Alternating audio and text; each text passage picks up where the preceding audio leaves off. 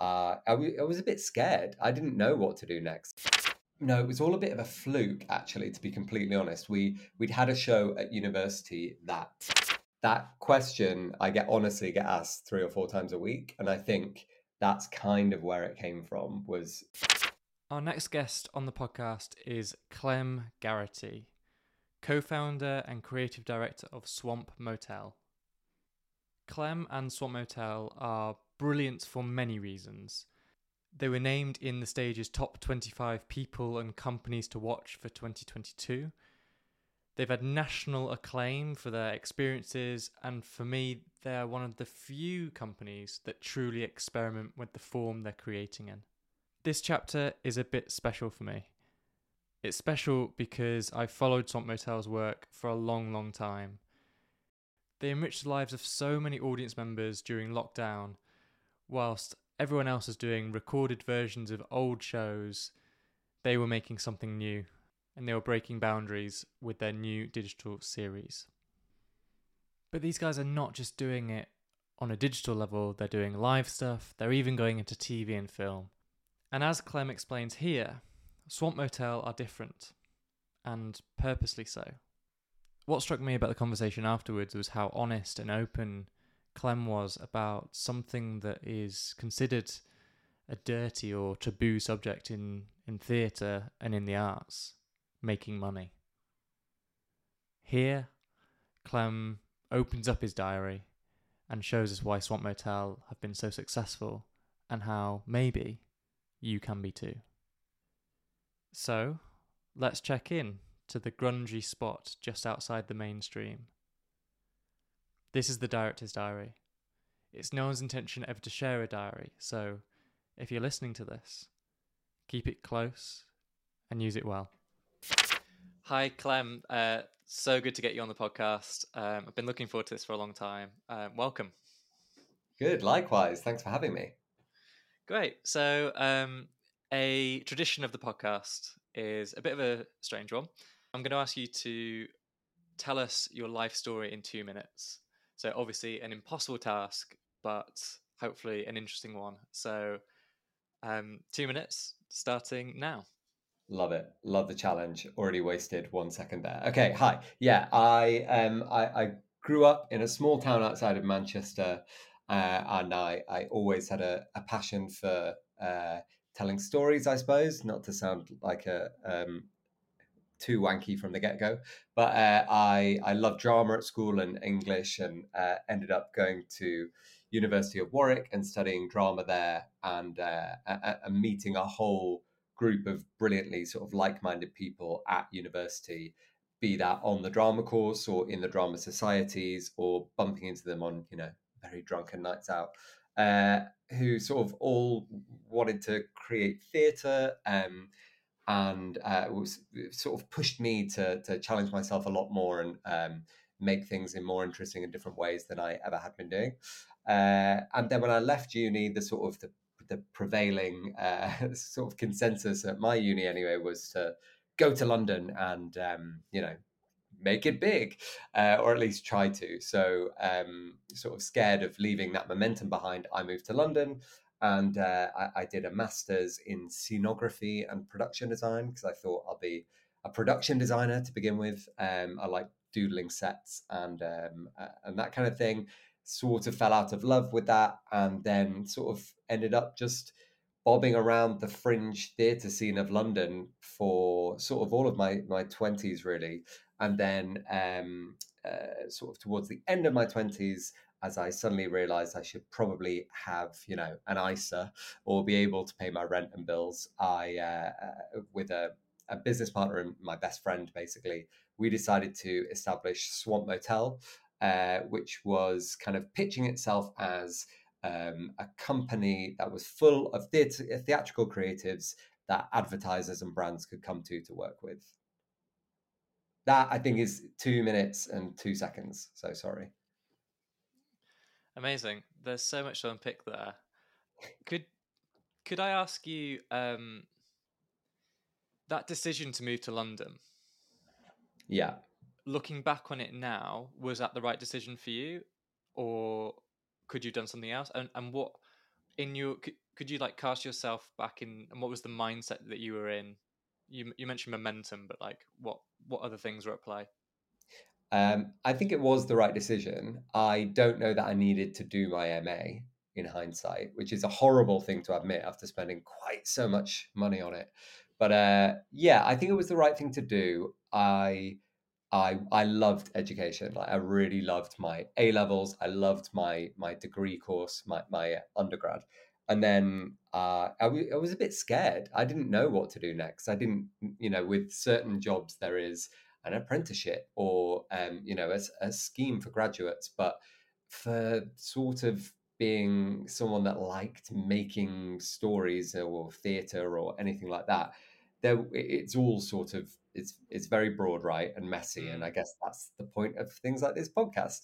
Um, but yeah, I didn't feel like there was any sort of direct route, so I just uh, sort of latched myself onto a course that really I don't think I needed to have done. But you know, you have your sort of parents ringing in your ears and your upbringing on you can't just move to a new city um, without any reason to go there. So I kind of wish I'd come down to London, maybe just got an evening job and then sort of figured out how to get to know more people in this theatery world down here in the daytimes or something instead. Um, which is what I ended up doing after my MA. And although it's sort of it's stop start, I think you can once you do get going, it's quite a it's a good intimate, quite small scene where actually lots of people know lots of people and can sort of introduce you to other people and it, it's all down to experience. So i kind of wish I, I think it was definitely the right decision to make. I kind of wish i'd thrown myself into the like okay let's make some stuff like world a lot sooner which is easy to say um you know when you're now able to do it. At the time obviously how do I get funding for that? How do I find the right collaborators to work with on that? What venue's going to put on this thing that I've got in my head? um, yeah, it, it was trickier back then, but uh, I think uh, I think it was the right thing to do to come down to London for sure. And I'm assuming that because you went to uni, the you had a accommodation, you had. Did you get funding to go there? Did you get a student loan and stuff like that? I, I didn't, but I did have parental help, which I right. then had to pay back. Uh, so yeah, I I had a I actually just had a group of us who found a flat um, relatively near where people were either studying or working or whatever. So I just like jumped on that, moved in with some friends, uh, would study in the daytime, and then I actually worked in a massage parlor in the evening, just on the reception desk. I wasn't doing any of the massaging. Um, but yeah, I would do that in the evening to try and pay my rent. So it was sort of yeah, it was it was the classic tale, massage parlors and and drama. I've heard that one before. I think yeah, definitely. Mm. Um, so, when did you start making work in London, and what was that like?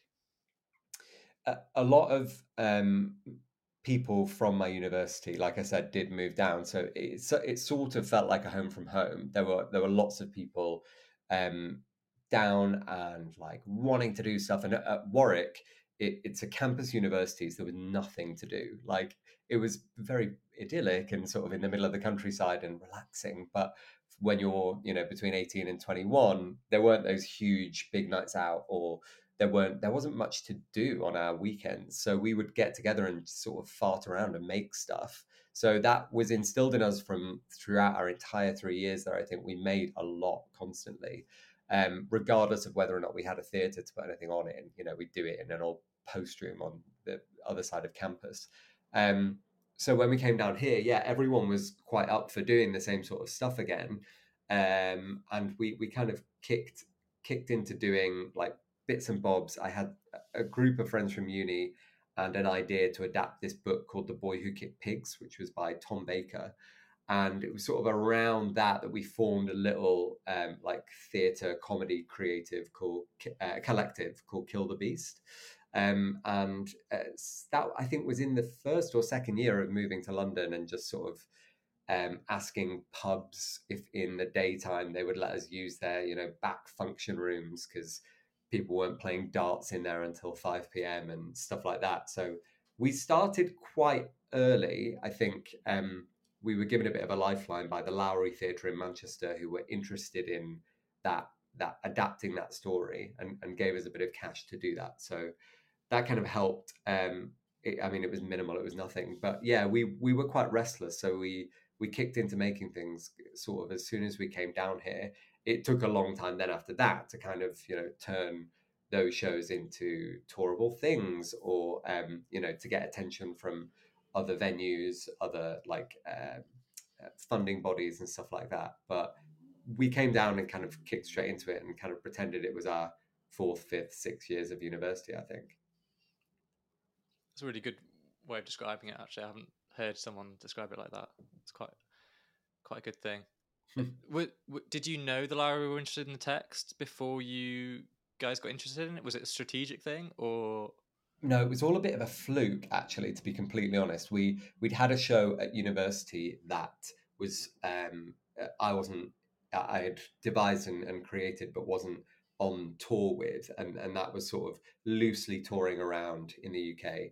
Um, that Lowry, um, I was speaking to about something else, and they wanted to get that show there, but the dates didn't work. And just while I was, the call was sort of coming to an end, and I just said, I do want to adapt this book though, um, without having, you know, ever spoken to um, like Faber and Faber or whoever, you know, it, it, was written by Tom Baker, who was like 60s Doctor Who icon.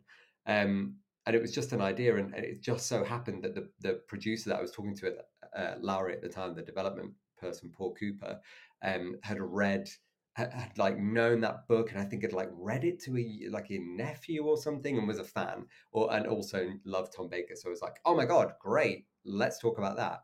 Um, so it was all very accidental. Um, I guess there's a tip: always uh, tell people about little germs of ideas that you've got because you never know; it might just be the their dream project or a thing they were just thinking about as well. Um, so they they the Lowry Theatre were doing a thing called developed with or in development with, I think at the time, where they were giving young, um, uh, uh, unestablished companies, I suppose, little pots of cash just to develop an idea um, that they could eventually present in some way, shape, or form at the Lowry. It was never like, you've got to make this show. It's got to be an hour and a half long. It's got to sell this many tickets on this run. They were they were absolutely fantastic. So yeah, they just gave us some money that went into making all the costumes and props and stupid stuff. We were, you know, not at that point yet where we were being um, smart and paying ourselves. But you know, I think that's kind of what your early twenties is for, right? Is if people are only going to give you a tiny amount, we knew that we wanted it to look spectacular and sort of make a bit of a splash. So we put all of the money on that. Um, we we sort of showed the Lowry and, and presented like a dress rehearsal of this thing that we'd made and they loved it and they invited us to be their associate artists after that and that kill the beast um, who are sort of still going and developing a lot of tv now which is really fun and exciting um, all formed just off the back of that which was was really great. It's interesting what you said about share the little ideas that you have because i think the instinct in most people is to hold it close because someone might steal it. Yeah. So what's do you still have that mentality now with like sharing ideas and sharing con- like concepts? Yes, I was at a lunch yesterday with um with a, a potential client um for a, a brand exp- well a sort of IP based experience in the US and um was just rattling through these other ideas that I had that I thought could be really good because ultimately all you're doing I think in that scenario is showcasing your own creative thinking, which is good and shows that you you've got lots of ideas. I also think you shouldn't be too overly precious with your ideas because you cannot tell anyone and then a month before you start developing a thing, the exact same thing that you thought of came out just by sheer chance and osmosis and whatever. Um, so yeah, I think I think sharing stuff it, it both shows your creative thinking and and uh, you know communicates maybe some of your tone of voice before you've even got some you know you've even shoved someone in a seat and can actually show them your your work. Um, and it also might just happen to be the dream project for that person that they've been thinking about for some time and you guys come together and it's perfect. It's really wise advice. Um, but I th- yeah i think it's when you're i think when you're emerging and the ideas are all you have it's Yeah. like it's, it's it's quite difficult to let those go, isn't it? Um, Yeah, it is. It definitely is. But I think getting like uh, understanding that ultimately, either now or further down the line, you being able to sell your ideas ahead of showing them on opening night or something, you know, to a, a polished version of that is it. It's gonna have to happen. You're gonna have to get good at that at some point, or you're gonna have to get comfortable with it. Um, and I, I think like go start start sooner rather than later and get practicing your patter and your awkward elevator pitch. And I'm utterly dreadful and I'm so bad at you know networking events or anything. But if you are expressing zeal and excitement for an idea, that's infectious and, and people really um, even if maybe you've not worded it completely correctly and you're not actually getting to um, describe how you perfectly picture it in your head if you're excited and you're expressing tone or mood or you know passion then i think even that can push things over the line sometimes.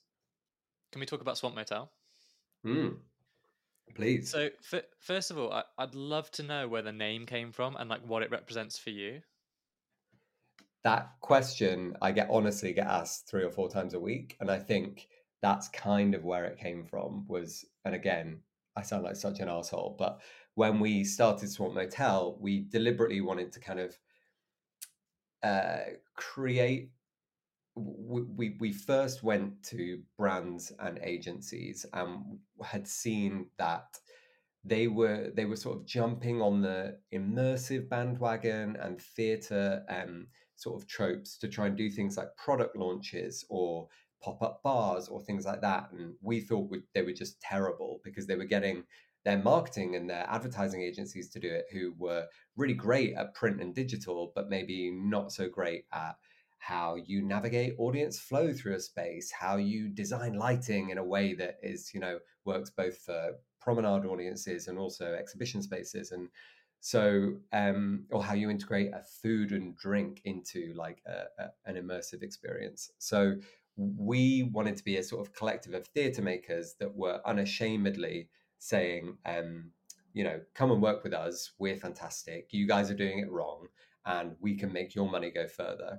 Um, and we also wanted to, again, a bit un- unashamedly and unabashedly, be okay selling out a little bit and and kind of um, saying we're by this point like we know what we're doing. We've we've really honed this craft and we're we're worth the money. So so come and work with us rather than giving it to Saatchi and Saatchi. But the the the name came about because we hadn't done any projects. We hadn't actually done any client and um, brand experiences. We'd done all of this like amazing fringe theatre work um, and and Ollie and myself had been uh, creative associates at like Punchdrunk working on like little small projects um, which we we knew gave us lots of brilliant experience, but didn't you know we we couldn't use any of that stuff to to promote the company. So we wanted to create a name and a website and a kind of brand that um, was sort of around mystery, um, so that people would think when they visited our website or when they started hearing about us that we were omitting previous case studies because you know maybe we'd worked white label and we uh, were were really secretive but really uh, um, in the know and uh, sought after. Uh, and then you know also swamps as sort of dark creepy places of immersion that you can get lost in um, that are sort of boggy and misty and strange um, and a bit hypnotic. And then motels i guess as these sort of weird visitor passing places where you can come and check in. You can check in with us and have a booking, which can be, you know, a, a down at heel room or the honeymoon suite if you want to do a big experience.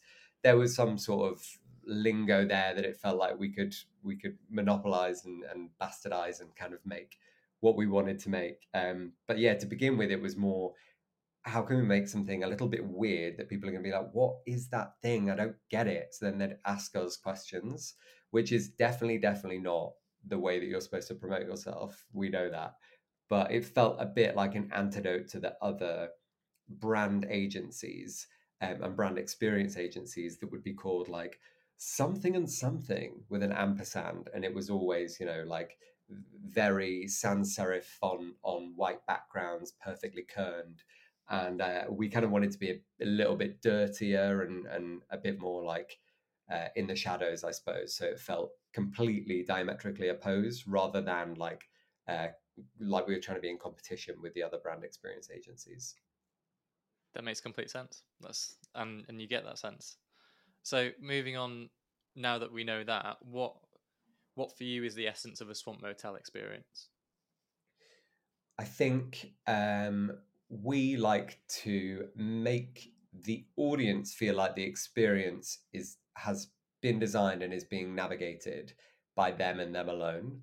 I think uh, maybe a slight, not bugbear, but sort of trend that you notice in the immersive and promenade theatre world is you obviously, to make any of the financial model work, because sets that big are so expensive and that many performers and everything, you need to push a lot of audience members through it, through any of those things. So from the get go, we were always quite passionate about creating experiences with um, small groups of audience members, ideally solo like audience members, though that rarely has we've ever been allowed to do that, um, so that the experience can feel like it's just for you. There's no sound bleed where you're hearing, you know, a group five minutes ahead of you or um, in the room behind you, sort of coming and you're hearing actors repeating lines that you've heard before or things like that. Like, I think I think that's a, a trademark of of what we do. We really want with the online stuff, with the live stuff, with even like the short film that we made recently, I think I want audiences to think that the experience they're having, they're in control of. It was made for them. If there are other people coming through this, surely they didn't do that thing or blah blah blah blah blah. Um, and I think a, a, new a new trademark that we've sort of found ourselves accidentally um, using a lot, but but really excited by, is um, blending real world with this sort of fictional world. So when we created our online experiences, we didn't want it to just be like, now we log into the game and the page in front of us on this website will be the game board, if you like. Um, actually, we kind of wanted people to then be like, oh, well, I can just, I can look on Facebook. I can refer, I know how to use this, this platform. I know how to use the internet. It's endless. Okay. If it's, if we've got to find out what is you know this pub in Suffolk is all about, let's go on Street View and see what it looks like from the outside. Let's go to Gumtree and see if we can find an advert for this thing and find the mobile number to contact the seller and use TinEye to reverse Google image search and stuff like that. It, it, I think we we found that really thrilling. I think, and it, it can provide you with a uh, your audience with a moment of like, is this real? I can't tell because this is about witches and sort of slightly ancient magic in the heart of London. But I'm accessing it all through platforms and mediums that I'm using all day, every day, and feel very intuitive. So yeah, I think that that has become something that that we're really passionate and excited by. Um, yeah, and you get your text from your mum halfway through, and you you know you, the real world comes in to the world. You don't shut off and yeah um, when I did the drop, the the moment that really stayed with me, um, and I won't spoil it for those who are going to do it, and I would encourage people who are going to do it. Um, but that moment where you realize you're in the center of London and the thing hasn't ended yet, yeah. and you're on on you know, and you're out and about, and there are people that know that don't know what you're doing as well. Yeah. Yeah that is i'm trying not to give it away but the that moment for me was just like um yeah magic. I, I, was in the thing. I'm so pleased to hear that. Yeah and i think that's we realize there's like a that an understandable trend in um, immersive theater is like taking the audience's phone from them or asking them not to use their phone which is like a combination of courtesy, right, when we're in the cinema, and not wanting to give away spoilers and secrets. And those sets can look beautiful up close and in production photography, but then can look absolutely dreadful in an iPhone um, bit of footage and, and can damage your brand. And there's it makes complete sense. But I think we were excited with the drop after seeing people in our online experiences use the devices that they use every day to um, you know investigate the story further to not take that phone off them at the start. And at a given point, I think you come to realize like oh shit this is an extra element to this, this is an extra tool i can use be that for its torch or its phone call device or you know its um, google maps or anything. Like it suddenly felt like that's what you do in that scenario. So you can we can fuck with that and we can make that work for uh, pushing the narrative further. Yeah absolutely okay so we, we've kind of touched upon what the experience is. When you're when you're thinking about creating an experience like this you've kind of you've kind of said about you know okay well audience agency is really important and how they navigate the world is really important to you. What other things um i guess are on your rule book when you start creating experience like what are the most important things as a maker as a director i think um i think the the for me, my my background and a sort of passion that I have, as you heard from my the MA I pursued, uh, is in like uh, scenic design and like you know going to a Punchdrunk show. Like they're they're the, the absolute masters that I don't know how they'll ever be beaten um, at like immersing you in a world through design. Like it's just mind blowing, and I think like wanting to to try and live up to that. Um, that's always on a that's always one of the early starting points. Like we think very visually about our experiences and um, and what surprising worlds the audiences can feel like they're genuinely inhabiting. So d- design, um, uh, you know, the, and that runs from from scenic uh, through to sound and lighting, um, and uh, we really wanted in the drop to to use uh, smell a lot and we annoyingly didn't end up being able to down to boring budgetary constraints. But um, i think like you know there's a scene where you might end up having eh, you know going into a room where an explosion has just taken place and having smoke and the smell of that sort of stuff in there i think was would have been amazing. But um yeah so d- design is is key and then i guess the uh, audience um, narrative flow so figuring out where those peaks and troughs of emotion come um, and and be that by sort of lulling the audience into a false sense of security at different points like again in the first act of the drop maybe you think you're you're doing something that actually you come to realize after a certain moment is not what you've been doing at all and those sort of rug pull moments we find really exciting and not just reserving those for the end of an experience right but being able to pepper pepper those throughout. Um and then i suppose uh like scripting ultimately like the old the old theaterness of it all like having having a script that feels good and is communicating the right things at the right time and having the, the best cast on board to communicate all of that where you know it's it, it is a world where that it's it's tricky right and you can be on a bit of a knife edge of if if you are you know we're talking about trying to uh, trick audiences into believing a world is real but at the same time you do need to safeguard performers and make sure they're not being attacked or anything. Um, so that that's uh, a, a, balancing act, I would say, in, in figuring out that audiences want theatricality. We want to push realism on them. Our audience and actors both need to feel like they're in a like comfortable space to experience all of that. So yeah, just just creating theatre, but in that terrifying way of having your audience on stage with your actors. Um, and then uh, you know a, a, boring bit, but it's like just the sheer logistics of it all. To to go back to my point about there's a reason you know in immersive you you want to have hundreds of people being able to go through your experience. Of course you do. Like look at the West End theaters can pack thousands in a night.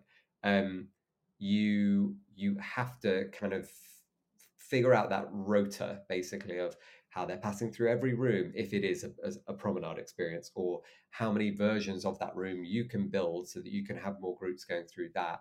The maths behind all of that and how that impacts a budget you know you save on one thing but you're spending on another is um is is a lot to get your head around but i don't know is that that modeling as we sort of call it is um that's that's from really you, you start considering that from really early on i would say which is something maybe we don't talk about enough because you talk about like creating theatre and actually you we start with quite a logistical um, point of view first that's always sort of venue and site responsive That's a Let's bit of a about- boring way to end that. No, thought. let's let's talk about that then. So, is it is it purely financial for you? Like, is it kind of how much can we have in the same way that when you're working with Kill the Beast, it was kind of we'll put as much as we can into the show looking good, uh, so that it's not the detriment of us now living.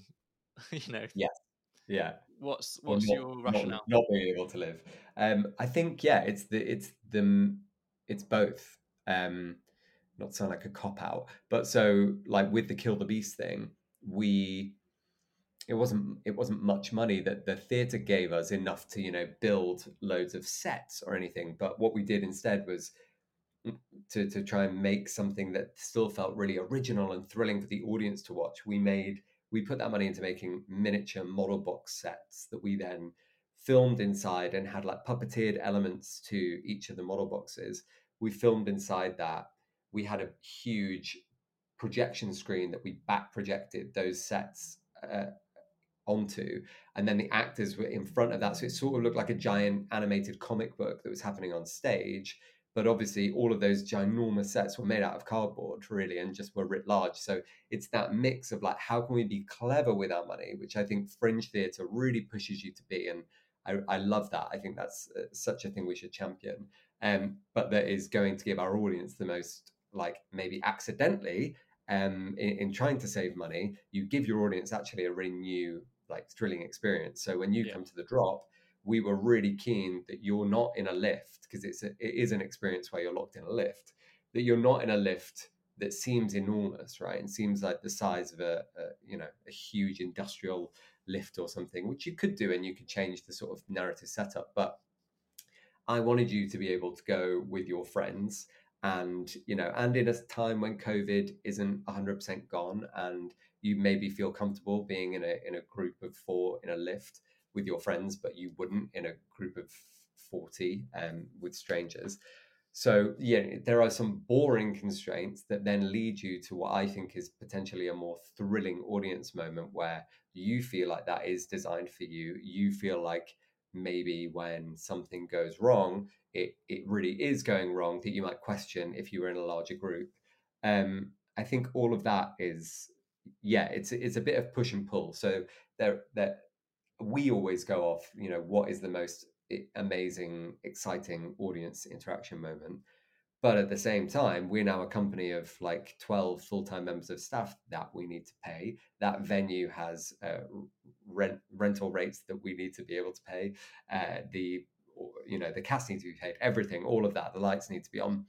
So there's there's always that that toss up of you know what you're able to prioritize i guess we're just trying to find ways now of innovating with maybe like automated tech or staggered entry times where you can um, push those like experiences with fewer audience members that aren't going to completely break your bank Mm. um, and that might end up being that the experience can only be 30 minutes. You can't have a, a 90 minute experience.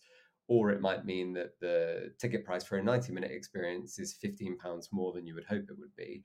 It, I guess it's fig- trying to figure that out. And I, now that we're coming back from COVID and creating stuff in the live world again, we're having to consider all of that modeling of the experience so much more it's um it's interesting because we learned a load from the drop that we maybe wouldn't do on the next experience or we definitely take this from it but we wouldn't do that um so it's a mix of the two but i do think whenever i talk to people about making stuff i want to be like i I, th- I think money and making money can often be seen as like quite a grubby thing to talk about when actually that's not the case in any other industry at all. We're just like we're such sort of we're artists um so we never want to talk about that because we'd always do this anyway which is true but um there there are people who are you know trying to do it and um uh, you know theme parks trying to give audiences experiences in ways that you know completely stack up and and make a company um more money so then they're able to invest and innovate in more exciting ways Yeah, absolutely. You spoke a little bit about um, the tech element of your work, and I think one of the most impressive things about um, it's it's called the Iskander, isn't it, or Ikander? Is- Iskander. Isklander. Yeah, Isklander. Isklander series. I, Islander with a K in it. Is it Right. You, I mean, that's not. so it's a se- that's that's your series of three um digital um experiences that are a part of a series, right? Yeah, so they started out. It was sort of a response to lockdown. It started out with just just one part one that was called Plymouth Point, and Yeah. it was um, we we were suddenly without any client work. We'd never done our own independent project before. We'd definitely never made an online game or experience, and we just thought everyone's on Zoom. Everyone is sick of doing a quiz, right? In, Mm. by what week three? So we just thought maybe like you can use Zoom as your as your uh, auditorium and like maybe you can jump off from here and go into different story worlds so yeah we made part one in i think it was we launched it at the start of may 2020 so about six weeks after the the first lockdown and then from there we made parts two and three over the the following sort of 18 months Yeah, I think you're doing yourself a disservice. It's not just a Zoom experience. I would say, you know, it has all of these other elements. So I, I think my my question for you is, how did you as a team learn the tech knowledge that you need? Because it's because it, it is Zoom, but it's also not Zoom, right? It's it. yeah it- there's it a it's clever way that you go about that. Yeah. So it started out fully we used Zoom. We didn't have any money.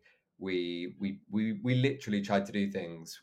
I think I think we tried to spend maximum five hundred pounds, and we we we used Zoom. We found functionality like a plugin that you could download. I'm probably getting all of these words wrong, and our head of production and creative technologists are smashing their heads against the wall. But we we down we had a plugin where you could it could trick Zoom to um, thinking a live participant had joined, and it was a video that you could cue.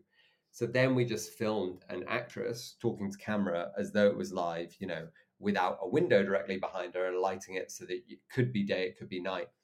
Um, it didn't really matter what time of day you were watching it, and that kicked off the experience. So you, we automatically we were not having to pay an actress every night, which you know at the time was was important because it was just a test. We didn't want to have to contract someone and and and you know it didn't work.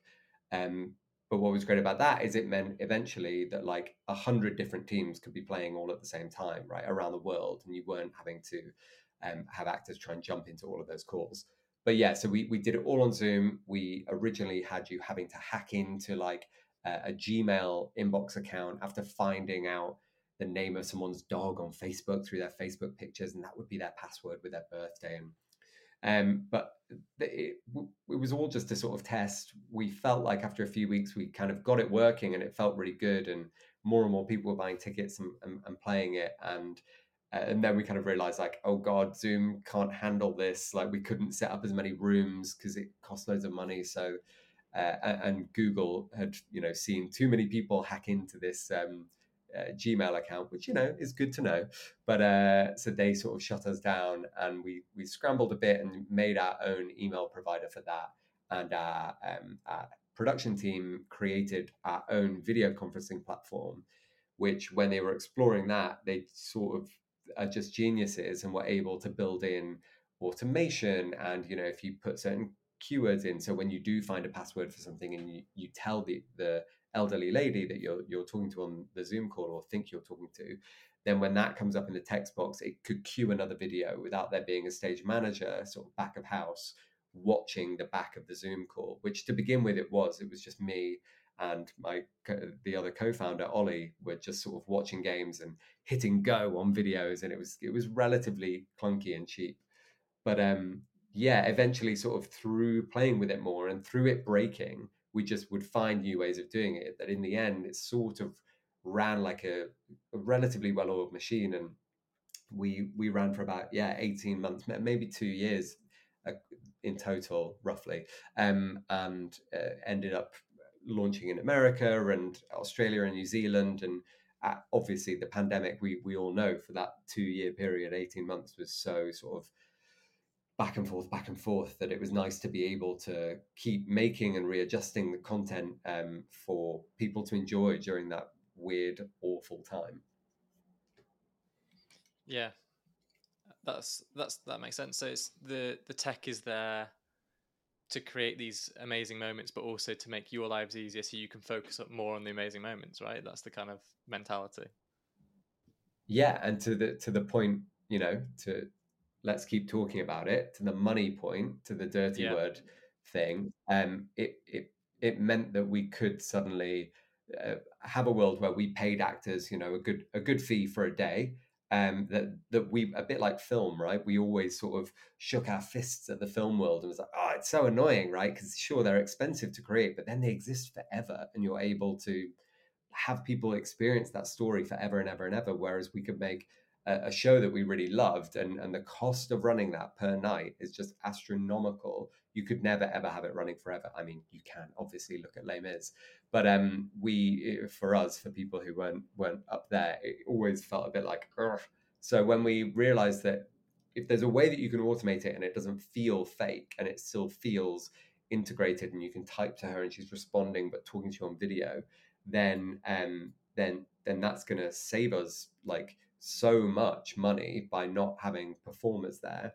We hired a lot of stage managers to run the shows in the backgrounds, like again all over the world during that time which was great and felt good in you know as a as a thing to do and to have experienced people on hand and to work with people in the industry who obviously couldn't get to the theater at that time. Actors could at least still maybe do stuff on zoom but stage managers weren't eh, literally you know sort of able to do much at all. So um yeah it was it was beneficial i think to both the user journey because it made it feel really slick and integrated and to ultimately the the financial model of how how we've made it work.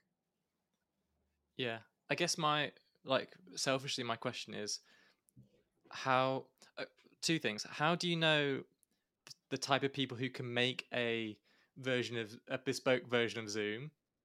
And also like how do they do that? Like what is the what is the magic behind it you know who are these people know. I'm so happy that we I that we found them. Um, it's, it's one of the very first things I said. Like, it's people. People introduce you to people. So like, um, that you know we we have a a collective now who have sort of worked at places like Punchdrunk and Secret Cinema and all, all over the world doing uh, amazing things and then also just lighting designers who are really interested in maybe automation or how you can fiddle about with with online tech. Um, I think we've we've just been I was going to say lucky, but actually we've just been around a long time now and and working and like interested in interesting people. Um, so with our film, uh, we made a short film recently called The Altar, and we we knew we wanted to like develop and uh, like try and play with a new way. Okay, what's a new thing we could do if Isklander and Plymouth Point was a new response to the pandemic.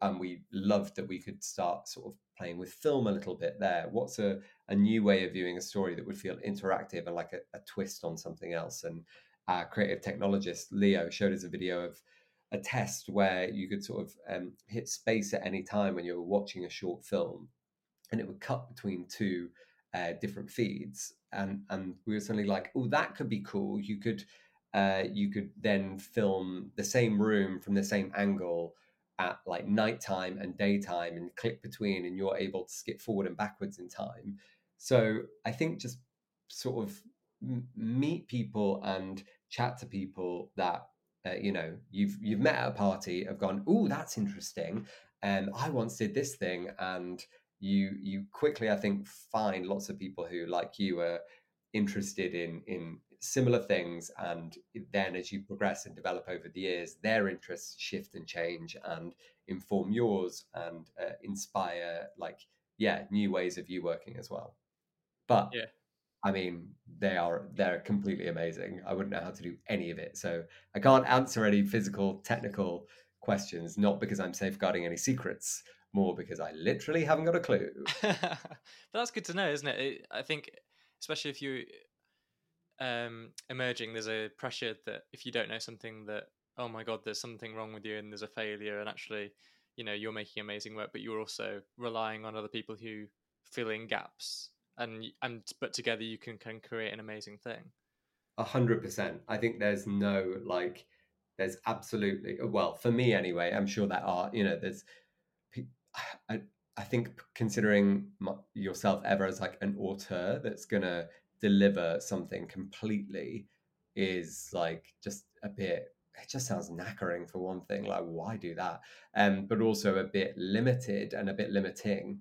Um you can you can I, I found myself i think in my early 20s being a bit of a jack of all trades either because we didn't have the budget and it felt embarrassing to ask someone to storyboard this or design a poster for that or you you find yeah you the, the alternative is you find people that um, want to develop that kind of stuff as well and in working together you're both helping each other out right? You don't want to be the person just always asking people for a favor but if it is developing a working relationship that's beneficial to them if it's potentially going to lead to more uh, collaborations together then that's always a good a good starting point i think. Yeah absolutely my, my next question is kind of um, a little bit outside the box, but um, what what keeps you motivated? What and and maybe talk about um, what you know what's important to you outside of the arts and like obviously it's like making great experiences for audiences is one of those, right? But like what what motivates you personally? Nothing else. No. Um, uh, what motivates me? That's a really good question. I think like mm, bored quite easily. Um, it's definitely not. I know I have have spoken about money a lot. It's definitely not that. Um, but it is nice to not panic now every time like I have to pay my rent. Um, I think what motivates me, yeah, is is like having knowing that now when you if I have a stupid idea, um, on the bus or in the shower or something that I think, well, that could be fun. Like knowing that that eventually one day can be the drop or can be a, you know another experience that we create. Um it it's great because there were so many years obviously where you'd have all of those ideas but they just cool it's an idea. How the hell are you going to develop that? Um that that's really motivating knowing that if you've got an idea you can you can figure out a way. I'm not i'm not sounding uh, like Molly-Mae from Love Island with there's everyone has 24 hours in a day. But I mean, you can find a way, you can find people. It might take 10 years, it might take 10 minutes, and actually, it's just a scene that you you give a go at and doesn't really work. Um, but knowing that you can take a tiny little daft idea and and and make it flesh or make it into something is quite. I feel quite motivated by that. Food, like food, quite a lot. Um, reading, um, and like TV. I'm just a really big TV fan, which I know is sort of not cool to say, but um, it's amazing and it's really cheap for the user. I love that. Like it's almost free to to watch a lot of TV, um, a lot of good TV. I just think that's great. I remember like working in theatre and not being able to afford to go to the theatre and being really like annoyed by that. Um, so I like a lot of TV that probably favorite favorite series. Oh, I mean, there's far too many to say. Surely, um, it, Mad Men in lockdown. I watched for the first time. I watched Mad Men, and I was so sort of bored for the first six episodes, but in like a brilliantly soporific way. And then it just became oh so good. I loved it. I really want to rewatch it. Um, I loved years and years the Russell T Davies thing a couple of years ago, and it's a sin, obviously. And Giri Haji is amazing. It's like a uh, sort of like a Japanese gangster thing set in London, which is brilliant. Um, Happy Valley is obviously great. Fleabag. Um, the other two is a brilliant American comedy series. Um, I mean, I could go on and on and on. I I do like TV a lot. Yeah, it's a good good flavor though of your of your of uh, interests. Yeah. Um, we've spoken a lot about kind of your successes. Um, do you have a kind of favorite failure, or do you have a moment in your career that you're like, well, that didn't go to plan, but I'm almost glad it didn't because we wouldn't be where we are now without it. Is there is there a moment you can Ooh. think of? Um, yeah, probably definitely failures, but I don't know that they necessarily led led like as poetically into any successes. But I do think it's good to talk about, even if they didn't. Um, so like I worked on um, two things. One, more recently, I did an adaptation of The Invisible Man for a theatre um, and wrote the script, and it just didn't work. It, it, was pre the Elisabeth Moss film a few years ago, but um, why didn't it work? I think like I um, tried to make it really filmic and bombastic, and was working with you know magicians and directors, and was like, I'm just going to write anything and they'll turn it into this amazing show and uh, which they were really supportive of and, and that's an amazing way and, um, and like offer to be given as a writer is like go for it like write let's all figure it out together let's let's see what um but realistically it was also probably quite a naive way to work so um maybe that a bit and then I worked my my first like um scenic design job when I was in London doing my masters was um, on a TV show on ITV2 called Celebrity Juice. Do you remember Celebrity Juice? I Is do remember. Maybe it's still going. Keith Lemon. Yeah, Keith Lemon, and I just absolutely hated it, and I I was a failure because I lied in my job interview and said I had Photoshop and could use it, and I neither had it nor had ever used it. Um, so frantically, a friend sort of talked me through a free version overnight because I you could not afford to buy Photoshop. Um, but also the other stuff, the like hands-on design stuff, I felt like I could do really well, but it was, you know, it was creating like I, I really remember I had to make a I had to bake a pie, a gravy pie with dildos in it and vibrators. And I just remember sort of washing that prop up one day and being like, what am I doing? Like covered in gravy. Um, but it was more just failure because I think I, I really didn't assert myself at all. I was very sheepish because it was my first job and sort of eh, my my sort of boss there was kind of sort of horrible and the hours were grim and you just say yes to everything don't you you just kind of like yes i'll be i'll be there and i'll do this and um working you know for no money and on days when i shouldn't have been working and stuff like that so that was like a real failure. And also, I really remember being like, it would be okay if the thing was good. It would kind of be okay if we were on something, if it was Happy Valley. You kind of wouldn't mind being treated a bit like crap um, and also not being very good and recognizing you weren't very good. But um, it, it, felt annoying for all the, the outcome at the end of it to be Keith Lemon Celebrity Juice. Um, which in a way is probably horrible to say, but it was also horrible to work on.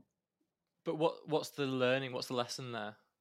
Uh, I think like you know what's good. Well, yeah, you, I know I knew what was good, and I feel like I could have definitely pushed back and been like, "What if this was red or something?" I'm giving it as an arbitrary uh, response, but you you can like don't be afraid to say when you think like I think it should be like this because all they're going to do is go. Eventually, if you've said it two or three times they go, "Look, we're not going that way now so drop it then you can drop it but you should definitely say when you think like i really don't think it should be like that um obviously do it in a nice way uh, um but yeah and i think also like the hours thing now i'm really like i don't like like gross endless hours. Like i don't get it. I don't think it makes anyone work well and it would it was always like I mean, and now just laying into that show, but like the design work on that show, you'd get the script the two days before, you'd have one day to build all of the props and the sets and the design and the, the stupid games and stuff. And then you'd shoot two episodes the next day. And it was like, it just made no sense. And it's like, if you, you know, if you can find a way to sort of, I, I know that world is, I'm being very naive because I think the TV world is manic for deadlines, but it, it all just felt very strange. And we do that in theatre sometimes, right? Like a tech rehearsal will be like, well, it's three 24 hour days and we're just going to have to order more pizzas in. And it's like, guys, we can find a better way to do this. Um, I think we've really tried to, in Kill the Beast and in Swamp Motel, like over the years now, pushed for those days to kind of be gone and not not see that as you know a way to validate the work like well we're working very long hours um i think no that's silly you're just going to drive everyone mad so what do you do in Swamp Motel? Like what hours do you keep? What how do you like what are the practical things that people can take from your practice? We are a, a full time company, so we work uh, sort of ten till six, nine thirty till six every day, Monday to Friday, uh, and you know we have an office. It's very it, it, in a way it works a lot more like a traditional agency in that sense we do a lot of um, especially now we're, we're, coming back to a lot of live stuff a lot of work for um, brands and, uh, and, brand clients um, in that they'll have a new thing they want to launch and we'll we'll pitch our ideas around that or we'll be developing um, an experience already for another company um, so how, we how do you safeguard against that kind of uh, mental get in hours. Yeah, how, how yeah the the how do you look after your staff, the wellness of your staff? We have a, a head of production and an entire production team that are really all about this as well, and have come from um should I say? No, I probably shouldn't say, but like have come from that world as well, mm. and, and, don't like it. So we we have you know uh, certain hours that when we are doing an experience and we're doing like you know the build over those days we have like a, a, set amount of breaks that we always have we always finish at like a certain time people don't work more than i think it'll be eight hours a day. Um, and yeah we just make sure that we rota staff. If it's suddenly like well the ceiling's not built in this space we need to work through the night you know you have to have factored that in. And we're dealing with client money a lot of the time so we're we're able to. But from very early on the budgets that we write will be super realistic probably overstaffed so that that we aren't making like working people like absolute dogs because it's it's just going to lead to a really miserable vibe which the client will 100% pick up on which won't keep them happy. You know they'll always be there and wanting you to do more. That is just a thing that we have come to learn. But um they that's better i think than them coming onto a set or into a space and picking up on a really awkward vibe they want to come to you time and time again because that felt great. That day felt exciting, and the team felt really into it and knew what they were doing, and like a well-oiled machine. Um, that's going to get you more more work, I think, if you're doing stuff for clients like we do. Um, yeah. But yeah, we want to keep everyone sane and happy, and also our team are so good that like I want to I want them to stay and, and not to go off and, and and join and work for other amazing immersive companies. Um, so yeah, we want to we want to treat everyone really well. That's great. And final question, um, I want you to imagine your kind of early twenties again, and Swamp Motel doesn't exist. Um, what what practical things do you recommend someone who is interested in this world do now with the with the world that we're living in right now? Great question. Um, with the world we're living in right now, uh, I, I would say a couple of things. I would go to as many affordable fringe theatre shows as you can and be that like you know um london vault festival right? Or i was going to say edinburgh fringe but i don't think affordability sort of um is the, is the word there. Brighton fringe like uh, the new diorama theatre is fantastic. Like i think you can go see as much as you can hang out in the bar afterwards and tell people that it, it, on things that you liked you know don't be disingenuous tell people what you liked about their thing, what you would, you know, I'm thinking about doing this. I'd love to talk to you about that one time. Like, could I go, could we go for a coffee? Could we have a pint? Could we do anything? I think genuinely talking and being like unashamedly open about what you want to do is um, the best way. And I, I, I mean, I mentioned Fleabag in the TV like recommends. I, th- I feel like I listened to a podcast with Phoebe Waller-Bridge recently, and I think that's how they came to write Fleabag. I think like her and Vicky Jones just she went up to her and was like, "I want to do a play. You seem cool." So I, I that would I, I, found that to be hugely beneficial in in our world. Um, and also you might just if you don't make a work colleague, you might make a friend or date one of them. Um, so I, I would do that, and I think, yeah, I think I would try and do. I think I would try and. Oh, it, it's tricky. I feel like that we, in creating Swamp Motel, we're kind of like saying to people, don't do that, use us. We're better than that. And I, I, I kind of want to give that as a piece of advice, but I'm, I'm aware it sounds a bit trite and I don't really know exactly how you can go and do that. But I do think recognizing the value of of your talent as if you're a theatre director or a writer, right? Say you're a writer and you see some like pretty lame, tired copy on a tube advert, like uh, honestly, DM the company and say, I'm a copywriter. Here's another version of how you should write that advert. I'm I think I think I could do it better. Hire me. Like the the cheekiness and the like the kind of um the gumption maybe of doing something like that can be really cheap, right? You can do that just in in a in a tube journey maybe, but I think that that can can be an in sometimes and I, I think it can get you noticed. Obviously try not to sound like a dick but there's ways that you can do that where you, you know you can talk to people about i don't think you're running this this improv comedy night that well. I think you need like more ticketing people on the door if you're getting into producing.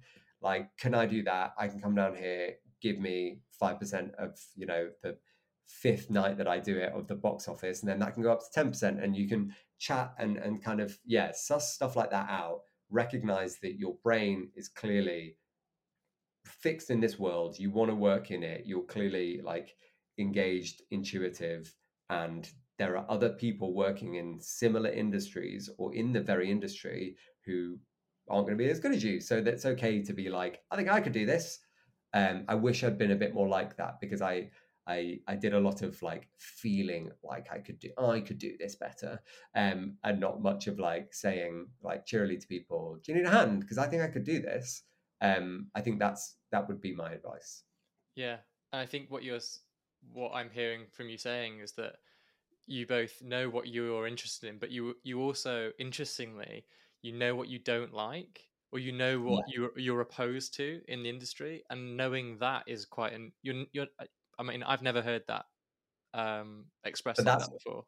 I think that's also why, like, go and see as much as you can, um, because that's really just going to help, like, start guiding your taste. And also at this lunch yesterday, I didn't, I haven't been to see anything. I've been so useless, and the the other people were like, have you seen this? I've just been to see this and this and that, and I'm going to see this tomorrow. And I was like, uh, uh, um, so it's also it's quite handy because you you you then might meet someone in a pub. It's not always a pub, I promise, but um, and you might say talk about something that you loved from a couple of years ago, and they produced it, or you know, there's or they talk about something they've done, and you go, I remember that, I love this about it, or whatever. Like I think, I think having that stuff in you and kind of ready to go. That sounds a bit cynical, but it is it's great for those like lame networking chats. Otherwise, you kind of just get to like, so whereabouts do you live? Uh, and I'm just crap yeah. at that point. It's it's real currency, isn't it? Yeah. Um, Clem, thank you so much for your wisdom and your honesty, generosity. Really appreciate it, especially on your birthday. Especially hey, on, birthday. on your birthday.